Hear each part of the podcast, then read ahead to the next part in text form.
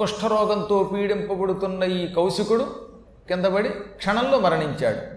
మరణించగానే సుమతి తల్లు అని మళ్ళీ గోలపెట్టింది అప్పుడు అనసూయ రూపత శీలతో బుద్ధ్యా వాంగ్మాధుర్యాది భూషణై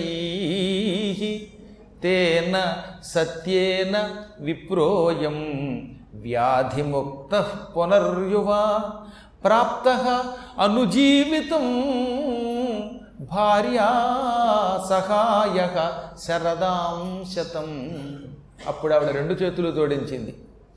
దేవతలు నాకు ఇచ్చిన మాట వల్ల నిరంతరం పాతివ్రత్య మహిమ నా దగ్గర ఉండడం వల్ల నా పతివ్రత మహిమ వల్ల ఈ దేవతల యొక్క కటాక్షం వల్ల ఈ మరణించిన కౌశికుడు పునర్జీవితుడవుగాక.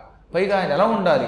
మంచి రూపంతో నవయౌవనంతో తయారవుగాక. ఈ సుమతికి ఎప్పుడు చూసినా పాతికేళ్ళ వయస్సే ఉంటుంది. ఆవిడ సుందరి. ఈవిడ ఎంత సౌందర్యంతో ఉన్నదో ఎటువంటి యవ్వనంతో ఉన్నదో ఈ చచ్చినవాడు కూడా అటువంటి యవ్వనం శీలంతో పుట్టుగాక. వాడికి రూపం బాగుండాలి. రూపం బాగున్న ఎంత పూర్వం దౌర్భాగ్యుడు కదండి వాడు. తెగ తాగి వ్యసనాల పాలయ్యి రోగం తెచ్చుకున్నాడు. అందుకని ఇప్పుడు శీలముతో పుట్టుగాక. సద్బుద్ధితో పుట్టుగాక. మళ్ళీ బతికేవాడు సద్బుద్ధి పొందుగాక. తర్వాత మాట వరసకు కూడా వీడికి రోగం లేకుండా ఉండుగాక ఇంతవరకు ఉన్న రోగం అంతా తుప్పు రాలిపోయినట్టు రాలిపోగాక మంచి వాక్కొచ్చుగాక కంఠం బాగుండుగాక నేను ఇంతకాలం భర్తని ప్రేమించిన కారణం చేత దేవతల్ని పూజించిన కారణం చేత నాకు వచ్చిన మహాతపశక్తి ధారపోస్తున్నాను ఈ దేవతల్ని ప్రేరేపిస్తున్నాను. దేవతలంతా వీడిని రక్షించెదరుగాక. ఇతడు ఇప్పుడే బ్రతికి నవయౌవనంతో భార్యా సహాయుడై శరదాం శతం నూరేళ్ళు బతుక్కాక శరత్ అంటే సంవత్సరం అని అర్థం. పిల్లలు కొంతమందికి శరత్ అని పేరెడతారంటే సంవత్సరం నాటి ఇయర్ అని అర్థం. శరదాం శతం శతం శరదాం నూరేళ్ళు కూడా జీవించుగాక అని అర్థం. ఈ విధంగా ఇతడు సంపూర్ణ జీవితుడుగాక అందులేదో దేవతలు వెంటనే అన్నమాట ప్రకారంగా అమృతం పట్టుకొచ్చి ఆవిడ ఆయన మీద పోశారు. ఆవిడ ప్రేరేపించింది ఆవిడ సంకల్పించింది ఆవిడ సంకల్ప బలం వల్ల ఆవిడ వాక్య బలం వల్ల దేవతల అమృతం ఆ చచ్చిన వాడి మీద కురిపించారు. అమృతం పట్టడంతో వాడి రోగం అంతా టకటకటకటక రాలిపోయిందిట. ఆ కుష్ఠరోగం అంతా రాలిపోయింది. లేచి కూర్చున్నాడు. ఆ వసుధామరుండు విగతామయుడు నవయౌవనుండునై. ఆ చచ్చినవాడు అప్పుడే రోగం నుంచి విముక్తి పొందాడు. తక్షణం రోగం నుంచి విముక్తి పొందాడు. ఆమయము అంటే రోగం. విగతామయుడు అంటే రోగం నుంచి విముక్తి పొందాడు. ఇక నవయౌవనం పొందాడు. మంచి వయస్సు కూడా వచ్చిందట. ఆ దేవతల అమృతం కాస్త మన అందరి మీద కూడా పోసేస్తే మనం కూడా ఎప్పుడు థర్టీ ఇయర్స్లో ఉండేవాడమే కదా? గట్టిగా శ్రద్ధగా కోరుకోండి. మీరు కూడా బాగా వినండి. ఆ తర్వాత నవయౌవనం పొందాక తేజో విభవాధికుడు మహాకాంతి స్వరూపుడయ్యాడు. సద్బుద్ధి పొందాడు. మంచి కంఠం వచ్చింది. ఎంతో పూర్వం భార్యని మొట్టికాయ ముట్టడం తిట్టడం తెగ చేసేవాడు కదా. ఇప్పుడు భార్య మీద ప్రేమ వచ్చిందిట. ఈ కథ విన్నాక ఒక ఆవిడ వచ్చి మా ఆయన కూడా ఇలా చచ్చి బాగుండండి అని. అదేమిటమ్మా అన్నాను. మా ఆయన కూడా ఆ కౌశికుళ్ళ తెగ తిడతాడండి. ఆ వాడు చచ్చి బతకడం వల్ల మంచి బుద్ధిమంతుడై భార్యని ప్రేమించాడన్నారు కదా. నా దిక్కుమాల మొగుడు కూడా ఇలాగా. ఎవరి శాపానికైనా ఎగురైపోయి ఆ తర్వాత అనసూయ లేక మీలాంటి పుణ్యాత్ముల కటాక్షంతో బతకాలంటే ఇప్పుడు అలా శాపం పెట్టేవాడు లేడు. ఒకవేళ పెడితే చచ్చిపోతే వాడు బతికించడం చాలా కష్టం. కాబట్టి ఉన్నవాడితో అడ్జస్ట్ అవ్వండి. ఏం చేస్తాం? అందరికీ ఆ సుమతికి పెట్టిన యోగం పడుతుందా? పైగా ఇంకో విషయం చెప్పనా? సుమతి ఎంత సేవ చేసిందండి మరి వాడికి ఆ కుష్ఠరోగి? ఆ అసహ్యాన్ని తట్టుకుంది. నువ్వేమో అలా తట్టుకోలేదుగా ఇంకా? కేవలం వాడు తిడుతూ ఉంటే ఆ తిట్లకే ఎంత కష్టపడితే ఎలాగా? ఇంకా దానికి ఒకటే మార్గం వాడు నాలుగు తిట్లు తింటే అరటి చెక్కతో నువ్వొకటంటే పీట చెక్కతో నాలుగంట అని అనకుండా ఉంటే చాలు. మొత్తం మీద ఏది ఏమైతేనేం కానీ ఆయన మాంచి భార్య మీద ప్రేమ కలిగిన వాడే ముచ్చటతో లేచాట. లేవగానే సుమతి నన్ను క్షమించు అన్నాడు. అలా లేచి నిలబడి ఆరోగ్యంతో ఆవిడ చేతులు రెండూ గట్టిగా పట్టుకుని సుమతి జరిగింది గుర్తొస్తే నాకు ఎంత బాధ అనిపిస్తుందో ఎంత దుర్మార్గుణ్ణి నేను. స్త్రీలోలుణ్ణి తాగుబోతుని వ్యసనపరుణ్ణి పాపాత్ముణ్ణి రోగగ్రస్తుణ్ణి రోగినయ్యున్నంతకాలం నిన్ను నానా రకాలుగా హింసించాను పీడించాను. అవన్నీ మనస్సులో పెట్టుకోకు. అనగా ఆవిడ అది మనసులో పెట్టుకుంటే సూర్యుడిని స్తంభింపజేస్తుందని ఆయన మీ ఆవిడ అంత ఉత్తమురాలు. నువ్వు దౌర్భాగ్యుడిగా ఉన్నప్పుడే ఆవిడ మనస్సులో పెట్టుకోలేదు. ఇప్పుడేం పెట్టుకుంటుందిరే? మీరిద్దరూ ఈ రోజు నుంచి ఐకమత్యంతో జీవించండి యజ్ఞములు చెయ్యండి పిల్లల్ని కనండి సుఖంగా బ్రతకండి. ఎప్పుడు పద్మాగర్ గారి పురాణాలు గుంటూరులో జరిగిన ఇద్దరు వెళ్ళి ఫ్రంట్ రోలో కూర్చుని అదృశ్య రూపంతో వినండి. మీ గొప్పతనం ప్రజలకు ఆయన చాటుతూ ఉంటే విని సంతోషించండి. అని అనసూయ దేవి వాళ్ళిద్దరిని దీవించింది వరాలు ఇచ్చింది ఇంకా దేవతలు కూడా వరాలు ఇచ్చారట వాళ్ళకి రకరకాల వరాలు ఇచ్చారు ఓ కౌశిక నీ భార్యతో కలిసి నూరు యజ్ఞములు చెయ్యమన్నాడు ఇంద్రుడు. యముడు మీ మనస్సు ఎప్పుడూ ధర్మం మీద నిలబడుగాక అన్నాడు. వరుణుడు మీ పిల్లలు ఎప్పుడూ ఏ గండం లేకుండా వంశాభివృద్ధి కలిగిస్తూ తల్లిదండ్రుల్ని సేవిస్తూ మిమ్మల్ని సేవిస్తూ ఆనందంగా ఉందురుగాక అని ఆయన దీవించాడు. కుబేరుడు నా నవనిధులు మీ ఇంట్లో పెడుతున్నారు ఎప్పుడు పిలిస్తే అప్పుడు నిధులు వస్తాయి అన్నాడు ఆయన. ఇలా అందరూ రకరకాల వరాలు ఇచ్చారు. అప్పుడు అక్కడ ప్రత్యక్షమయ్యారు త్రిమూర్తులు బ్రహ్మ విష్ణు మహేశ్వరుడు. అమ్మాయి అనసూయ లోకమునకు ఎప్పుడైనా ఆపద వచ్చినప్పుడు ఆపదని తొలగిస్తే మేము నీకు పిల్లలుగా పుడతామని ఇదివరకు వరం ఇచ్చాం గుర్తుందా నీకు? అనగానే అంత తేలిగ్గా మర్చిపోతానా తండ్రి? మీ ముగ్గురు నాకు పిల్లలుగా పుట్టాలని కోరాను. అప్పుడు మీరే ఉన్నారు మాలాంటి పిల్లలు మేము తప్ప ఎవరు ఉండరం కనుక మా అంశములతో పుడతాం. కానీ పుట్టాలంటే నువ్వు లోకోపకారం చేయాలి ఎప్పుడైనా లోకానికి ఉపద్రవం వస్తే ఆ ఉపద్రవాన్ని నువ్వు తొలగిస్తే అప్పుడు మీ ముగ్గురు నాకు మీ అంశలతో పుత్రులుగా పుడతామన్నారు. నాకు గుర్తున్నదన్నది అనసూయ. ఇప్పుడు ఆ పని అయ్యింది. లోకానికి ఒక మహా ఉపద్రవం వచ్చింది. సూర్యుడు స్తంభించిపోయాడు. లోకాలు స్తంభించాయి. కాలం ఆగిపోయింది అకాల ప్రళయం వచ్చింది. ఈ అకాల ప్రళయం నువ్వు దగ్గరుండి తొలగించి ఇటు సుమతిని ఆమె భర్తని కలిపావు. ఇటు దేవతలను ఆనందపెట్టావు. భూమి నాశనం కాకుండా చేశావు. పంచభూతములు సంక్షోభం పొందకుండా చేశావు. ఇంత మహోపకారం చేసి లోకోపద్రవాన్ని ఉడిపావు లోకానికి ఆనందం కలిగించావు. ఇప్పుడు మేము ఇచ్చిన మాట నిలబెట్టుకుంటున్నాం శీఘ్రకాలంలో నీ భర్త ద్వారా మేము ముగ్గురం మా నీ కడుపులో ప్రవేశిస్తాం. మేము ముగ్గురం నీకు పుత్రులమై పుడతాం. మమ్మల్ని జాగ్రత్తగా పెంచుసమా అనగానే ఆవిడ ఏమందో తెలుసా? బ్రహ్మవంశతో కొడుకు పుట్టాలి రుద్రవంశతో పుత్రుడు పుట్టాలి కానీ విష్ణువంశతో పుట్టే పిల్లవాడిలో మళ్ళీ బ్రహ్మ విష్ణు రుద్రులు కూడా కలిసి ఉండాలి. త్రిమూర్తి ఆత్మకుడే పుట్టాలి. ఈ విష్ణువు మాత్రం అదొక్క వరం ఇవ్వండి అంది. తథాస్తు అన్నారు వాళ్ళు. ఆ తర్వాత ఎవరి దాని వాళ్ళు వెళ్ళిపోయారు. కొంతకాలం గడిచింది. ఒకనాడు రజస్నానం పూర్తయిన తర్వాత అనసూయాదేవి దగ్గరకి అత్రి మహర్షి వచ్చాడు. అప్పుడు అత్రి మహర్షిలో బ్రహ్మ విష్ణువు రుద్రుడు ప్రవేశించారు. ఈ త్రిమూర్తులు ఆయన యొక్క రేతస్సులో ప్రవేశించారు. ఈ రేతస్సు అనసూయ గర్భంలో ప్రవేశించింది. అనసూయ గర్భం ధరించింది. అందులో మొట్టమొదటగా అతుల రజస్ఫురితుండై అతుల రజస్ఫురితుండై శతధృతి సదృశుడై పుట్టె చంద్రుడు. తను దీధితులు వెలుగంగలలిత స్థితి ఓషధులెలమి పొంద క్షితిజనులరన్ ఈ భూలోకంలో ప్రజలకి ఆహ్లాదం కలిగిస్తూ ఒకానొక శుభముహూర్తంలో బ్రహ్మదేవునితో సమానుడు బ్రహ్మ యొక్క అంశతోటి ఒక పుణ్యాత్ముడు పుట్టాడు. అంటే ఆ బ్రహ్మాంశతో పుట్టినవాడే ఓషధులకు మూలకారకుడు చంద్రుడు. చంద్రుడు అంటే బ్రహ్మ అనమాట బ్రహ్మాంశతో పుట్టాడు. త్రిమూర్తులిచ్చిన వరంలో ముందు బ్రహ్మ పుట్టాలి కనుక బ్రహ్మాంశతోటి చంద్రభగవానుడు పుట్టుకొచ్చాడు. చాలామంది అడిగారు మళ్ళీ ధర్మ సందేహంలో చంద్రుడు అత్రికొడుకు కదా మరి పాల సముద్రం నుంచి పుట్టాడేమిటని దుర్వాసుడి శాపం వల్ల ఇవన్నీ సముద్రంలో కలిసిపోయాయి. మర్చిపోకండి మీరు లక్ష్మి లేదా అంత పూర్వం? ఈ లక్ష్మి ఈ కామధేనువు ఇవన్నీ కూడా దుర్వాసుడి శాపం వల్ల పాల సముద్రంలో పడిపోయాయి. అప్పుడు మళ్ళీ చిలికాక తిరిగి పుట్టారు.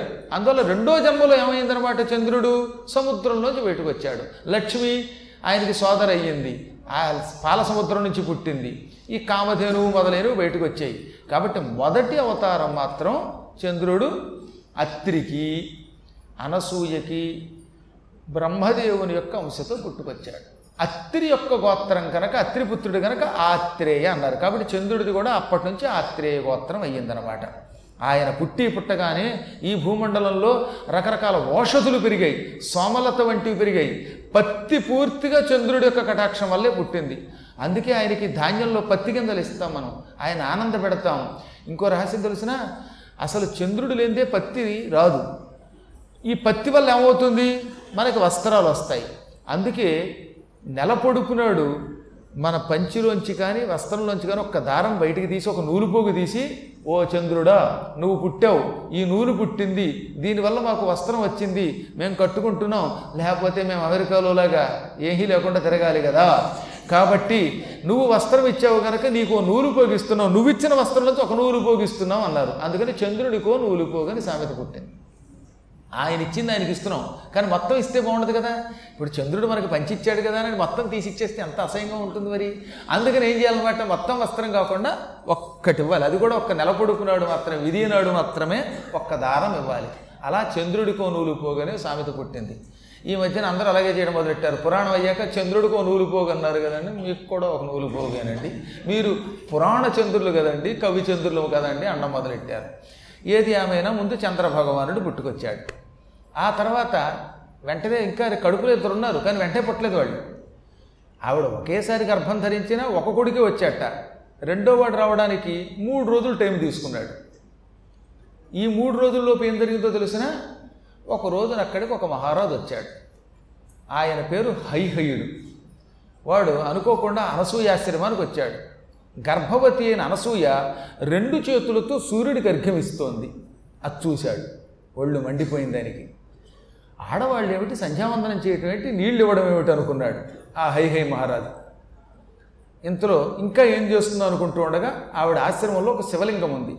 ఆ శివలింగం మీద నీళ్ళు పోసి అభిషేకం చేసి శివుణ్ణి అలా తుడిచింది. దాంతో ఈయనకి మండిపోయింది. ఏమిటి ఈ యుగం? ఆడవాళ్ళు శివలింగం ముట్టుకుంటారా? ఆడవాళ్ళు సూర్యుడికి అర్ఘ్యప్రదానం చేస్తారా? ఆడవాళ్ళు ఆ సమయంలోనే ఆవిడ కాసేపు నాకేం చేసింది? శివలింగ పూజ అయ్యాక సాలగ్రామాన్ని పూజించింది. ఇక ఈయనకి కాళ్ళు మండాయి కళ్ళు నెత్తికెక్కాయి ఆగ్రహం కలిగింది. ఆయనకి కొత్త కొత్తలాడిపోయింది ఇంతకీ ఇంత కొత్త కొత్తలాడిపోవడానికి మూలకారకుడైన ఆయన పేరు హైహయుడు. ఆయన ఎలా పుట్టాడో తెలుసా? సాక్షాత్తు విష్ణువుకి లక్ష్మికి కొడుకైన. లక్ష్మీదేవికి విష్ణువుకి పుట్టాడు. చాలా కాలం క్రితం పాల సముద్రంలో లక్ష్మీదేవి ఒకనాడు విష్ణువు యొక్క పాదాలు ఒత్తుతోంది. ఆ సమయంలో లక్ష్మీదేవి దర్శనానికి రేవంతుడు అని పేరు కలిగిన ఒక సోదరుడు అక్కడికి వచ్చాడు. రేవంతుడు అంటే గుర్రపు రోతు ఒకనొకప్పుడు లక్ష్మీదేవితో పాటు ఆయన పుట్టట. పుట్టి పుట్టడమే గుర్రంతో పాటు పుట్టాడు. అంచేత గుర్రం ఎక్కి తిరిగేటటువంటి రౌతులు ఉంటారు కదా హార్స్ రైడర్స్ వాళ్ళని సంస్కృతంలో రేవంత్ అంటారు. ఈ రేవంతుడు అనేవాడు లక్ష్మీదేవితో పాటు పుట్టాడు ఒకప్పుడు క్షీర సముద్రంలోంచి అందుకని ఆయన లక్ష్మీదేవికి వరసకి సోదరుడు. అక్కగారిని చూద్దామని రేవంతుడు వస్తూ ఉంటే లక్ష్మీదేవి ఆయనకేసి చూసింది. ఓహ్ చాలా కాలానికి మా పుట్టింటి వారు వచ్చారని ఆ పుట్టింటి వారి మీద ప్రేమ కొద్దీ అట్టే చూస్తూ ఉండిపోయింది. ఇంతలో విష్ణువు లక్ష్మి అని పిలిచాడు. ఆవిడ పలకలేదు. మళ్ళీ లక్ష్మి అన్నాడు. ఆవిడ పలకలేదు. లక్ష్మి అన్నాడు ఆయన ఆవిడ పలకలేదు. దాంతో ఆయన కోపం వచ్చింది. కట్టుకున్న భర్తను ఇక్కడ ఉంటే అది మర్చిపోయి పుట్టింటి వాడికే వస్తావా మీ సోదరుడు అంత ఎక్కువవాడయ్యాడు ఆ భర్త కంటే? కష్టపడి భర్త గారు వెయ్యి రూపాయలు పట్టుచీర ఏంటి వెయ్యి రూపాయలు కదండి ఇప్పుడు పద ఓ లక్ష. ఓ లక్ష రూపాయలు పెట్టి భర్త గారు పట్టుచీర కొన్నా? అది చెప్పుకోదటి భార్య. ఎప్పుడో పుట్టింటి వాళ్ళు సంవత్సరానికి ఒకసారి జాకెట్ పీస్ పెడతారు అనుకోండి మా ఆయన పెట్టారండి అని చెప్పదుగా? కానీ ఇప్పుడు పుట్టింటి వారు పెడితే మా పుట్టింటి వారు పెట్టారండి జాకెట్ పీస్ అని చెబితే కానీ ఆవిడకి పీస్ ఉండదు. అని నేను అనలేదు వ్యాసుడు అన్నాడు. మరి నా మీద అడగండి నేనేమో ఇక్కడ భర్తనున్నానా భర్తని మర్చిపోయి పుట్టింటి వాడు వస్తే సోదరుడు సోదరుడు అంటే అటు చూస్తావా? పిలిస్తే పలకవా? ఇది గుర్రం లక్షణం. నువ్వు గుర్రాన్ని చూస్తూ గుర్రం ఎక్కిన రౌతును చూస్తూ నన్ను మర్చిపోయావుగా? కాబట్టి బడబా భవా అని చెప్పించేశాడు విష్ణువు. నువ్వు ఆడగుర్రం అయిపో అన్నాడు. ఉలిక్కిపడింది ఈవిడ. భర్తకేసి తిరిగి గుర్రం ఎక్కువస్తున్న మా రేవంతుణ్ణి మా సోదరుణ్ణి చూచి ఏదో కాసేపు ముచ్చటపడి చూశాను అనుకోండి. పెళ్ళయ్యాక ఎప్పుడైనా వచ్చాడు ఆయన? రాక రాక వచ్చాడు. ఆ మాత్రం మా అన్నగారిని చూడకూడదా? బావమరిదంటే అంత ఉలికేమిటి? ఆయన కాడికి మీకు కట్నం కూడా ఇచ్చాడు కదా? అని కాస్త లక్ష్మీది కూడా హాస్యమాడి ఇంత తొందరపడి చెప్పించావు స్వామి నేను నీకు దూరమై ఉండలేను అన్నది. ఆయన అన్నాడు లోకోపకారం కోసం చెప్పించాను నేను. నీ శాపం లోకోద్ధరణకు ఉపయోగపడుతుంది. నీకు ఒక పుత్రుడు నా వల్ల పుట్టగానే ఆ పుత్రుడు ఒక గొప్ప వంశస్థాపకుడు అవుతాడు వాడు నీకు పుట్టగానే నీకు శాప విముక్తి నా వల్ల నువ్వు సంతానం పొందిన వెంటనే ఆడుగుర్రంగా ఉన్న నువ్వు తిరిగి లక్ష్మిగా మారి నా దగ్గరకు వస్తావు అన్నట్ట.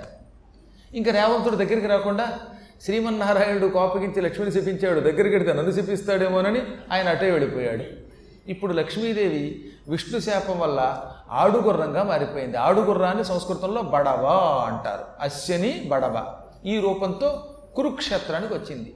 కురుక్షేత్రంలో రెండు కాళ్ళు కిందకి పెట్టి ఇలా కుక్కలు చూసారు? ఇలా ఒక రెండు కాళ్ళు పైకి రెండు కాళ్ళు కిందకి పెట్టి కూర్చుంటాయి. అలా కూర్చుని ఓం నమ శివాయ అనే పంచాక్షరీ మంత్రాన్ని కఠోర దీక్షతో జపించింది. ఆ మహాతపస్సుకు మెచ్చుకుని పరమేశ్వరుడు ప్రత్యక్షమయ్యాడు. ఆయన ప్రత్యక్షమై అమ్మ నా కోసం ఎందుకు తపస్సు చేసావు నీ భర్త విష్ణు సకల లోకేశ్వరుడు. ఆయన కోసం అందరూ తపస్సు చేస్తారు. నువ్వు ఆయన్ని కాకుండా నా కోసం ఎందుకు తపస్సు చేసావు అన్నాడు ఏమి ఎరగనట్టుగా అప్పుడు ఆవిడ ఏముందో తెలిసిన? చాలా కాలం క్రితం నా భర్త కళ్ళు మూసుకుని ధ్యానం చేశాడు. ఆ ధ్యానంలో ఉండగా నేను దగ్గరికి వెళ్ళాను. కొంతసేపటికి ఆయన ధ్యానం నుంచి బయటకు వచ్చి కళ్ళు విప్పి నన్ను చూశాడు. అప్పుడు నేను అన్నాను అందరూ మీకోసం ధ్యానం చేస్తారు మీరు కళ్ళు మూసుకుని ఎవరి కోసం ధ్యానం చేస్తున్నారు? అని అడిగాను. అప్పుడు ఆయన నేను కళ్ళు మూసుకుని ధ్యానం చేస్తున్నది శివుణ్ణి. ఇదే సమయంలో శివుడు కళ్ళు మూసుకుని నన్ను ధ్యానం చేస్తాడు. మేమిద్దరం ఒకటే. ఇలా రెండు రూపములు ధరించి కైలాసంలో శివుడిగా వైకుంఠంలో విష్ణువుగా ఉంటున్నాం. మేమిద్దరం ఒకటే. నేను కళ్ళు మూసుకుని రోజు ఆయన్ని ఆయన కళ్ళు మూసుకుని నన్ను ధ్యానం చేస్తాం. అలా పరస్పర ధ్యానం చేసినంతసేపు మా శక్తులు నిలబడతాయి. కాబట్టి మేమిద్దరం ఒకటే. ఈ విషయం తెలియని అజ్ఞానులు శివుణ్ణి పూజించి విష్ణువుని విష్ణువుని పూజించి శివుణ్ణి ద్వేషించి నాశనం అయిపోతున్నారు ఆ మూర్ఖులకి తెలియదు శివాయ విష్ణు రూపాయ శివరూపాయ విష్ణువే శివశివదం విష్ణు విష్ణు శివ అని. ఇది విష్ణువు చెప్పాడు స్వయంగా. ఇప్పుడు నేను చెబుతున్న ఈ ఘట్టం యాజ్ ఇట్ ఈజ్గా దేవీ భాగవతంలో ఆరో స్కంధంలో ఉంటుంది షష్ఠ స్కంధంలో. కాబట్టి లక్ష్మి ఇప్పుడు నేను ధ్యానం చేస్తున్నది శివుణ్ణి.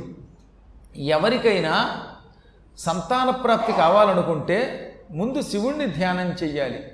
అప్పుడు విముక్తి వస్తుంది వాడికి పూర్వజన్మ కర్మ నుంచి సంతానం కలుగుతుంది అని అప్పుడు నా భర్త చెప్పాడు. అప్పుడు విష్ణువు ఒక శ్లోకం చెప్పాడు ఇక్కడ దేవీ భాగవతంలో. ఏమన్నా తెలుసా? మద్భక్త శంకర ద్వేషి మద్వేషి శంకర ప్రియ తావుభౌ నరకం యాతౌ యావచ్చంద్ర దివాకరౌ మద్భక్త నా భక్తుడు శంకర ద్వేషి శివుణ్ణి ద్వేషిస్తున్నాడు. ఈ చెబుతున్నది విష్ణువు కదా? విష్ణు అన్నాడు. నా భక్తులైనటువంటి వాళ్ళు విష్ణు భక్తులు శివుణ్ణి ద్వేషిస్తున్నారు. శివభక్తులు నన్ను ద్వేషిస్తున్నారు.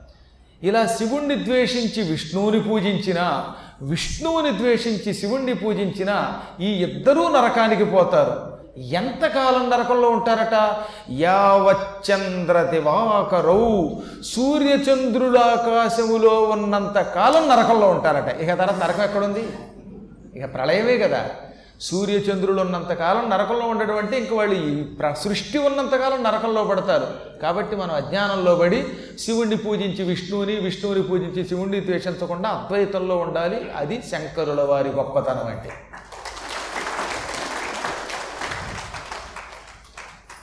కాబట్టి నారాయణ పత్నినైన నేను నిన్ను ధ్యానించాను అని లక్ష్మి ఇప్పుడు శివుడికి చెప్పి నాకు సంతానం కావాలి. నా భర్త నన్ను గుర్రం అయిపోమని చెప్పించాడు నేను ఆడగుర్రాన్ని అయ్యాను. శాప విముక్తి ఎలాగా అని అడిగాను. నా ద్వారా నువ్వు గర్భం ధరించి పిల్లవాడిని కన్న వెంటనే శాప విముక్తి అన్నాడు విష్ణువు. ఆయనేమో వైకుంఠంలో ఉంటాడు. నేను ఇక్కడ ఉంటాను ఆయనక్కడ నేనెక్కడ ఇంక కొడుకు పుట్టేదెక్కడో ఆయనక్కడ నేనెక్కడ. ఆయన చూస్తే వైకుంఠంలో ఉంటాడు. నేను చూస్తే భూలోకంలో ఉన్నాను. ఆయన రాడు నేను వెళ్ళడం కుదరదు. మరి ఇంకా సంతానం ఎప్పుడు కలుగుతుంది? ఇక ఎప్పుడు శాప విముక్తి అందుకే నీ కోసం తపస్సు చేశాను. నిన్ను మెప్పిస్తే పుత్ర సంతానం వస్తుందని నా భర్త చెప్పాడు. నువ్వేం చేస్తావో నా భర్తను ఇక్కడికి పంపించాను కానీ అమ్మ నువ్వు కాబట్టి జ్ఞానాన్ని పొందావు. సామాన్యులకి తెలియక కొట్టుకుంటున్నారు. ఈ శివకేశవ భేదంతో నశిస్తున్నారు. తథాస్తు నీకు సత్పుత్రుడు కలుగుతాడని శివుడు వెంటనే వెళ్ళి చిత్రకేతుడనే ఒక విద్యాధరుణ్ణి పిలిచి విష్ణువు దగ్గరికి దూతగా పంపాడు. విష్ణుదేవుడు చిత్రకేతుడు చెప్పిన మాటలు విని మొగగుర్రం రూపం ధరించాడు అశ్వరూపం ధరించాడు. అశ్వరూపంతో ఆయన కురుక్షేత్రానికి వచ్చాడు. అశ్వనిని చూచాడు. ఈ అశ్వనికి ఈ అశ్వమునకు సంతానం కలిగింది. వెంటనే లక్ష్మీదేవి విష్ణు వల్ల గర్భం ధరించి కొడుకుని కన్నది. గుర్రమునకు గుర్రమునకు పుట్టాడు కనుక గుర్రమును సంస్కృతంలో హయము అంటారు. హయమునకు హయమునకు పుట్టడం వల్ల హైహయుడు అన్నారు ఆయన. అలా హైహయుడనే మహారాజు పుట్టుకొచ్చాడు. ఆ వంశమే హైహై వంశం. ఆ హైహయుడు కొడుకు కృతవీర్యుడు. కృతవీర్యుడు కొడుకు కార్తవీర్యుడు. అంటే కార్తవీర్యార్జునుడి యొక్క తాత హైహయుడు సాక్షాత్తు లక్ష్మీపుత్రుడు విష్ణుపుత్రుడు.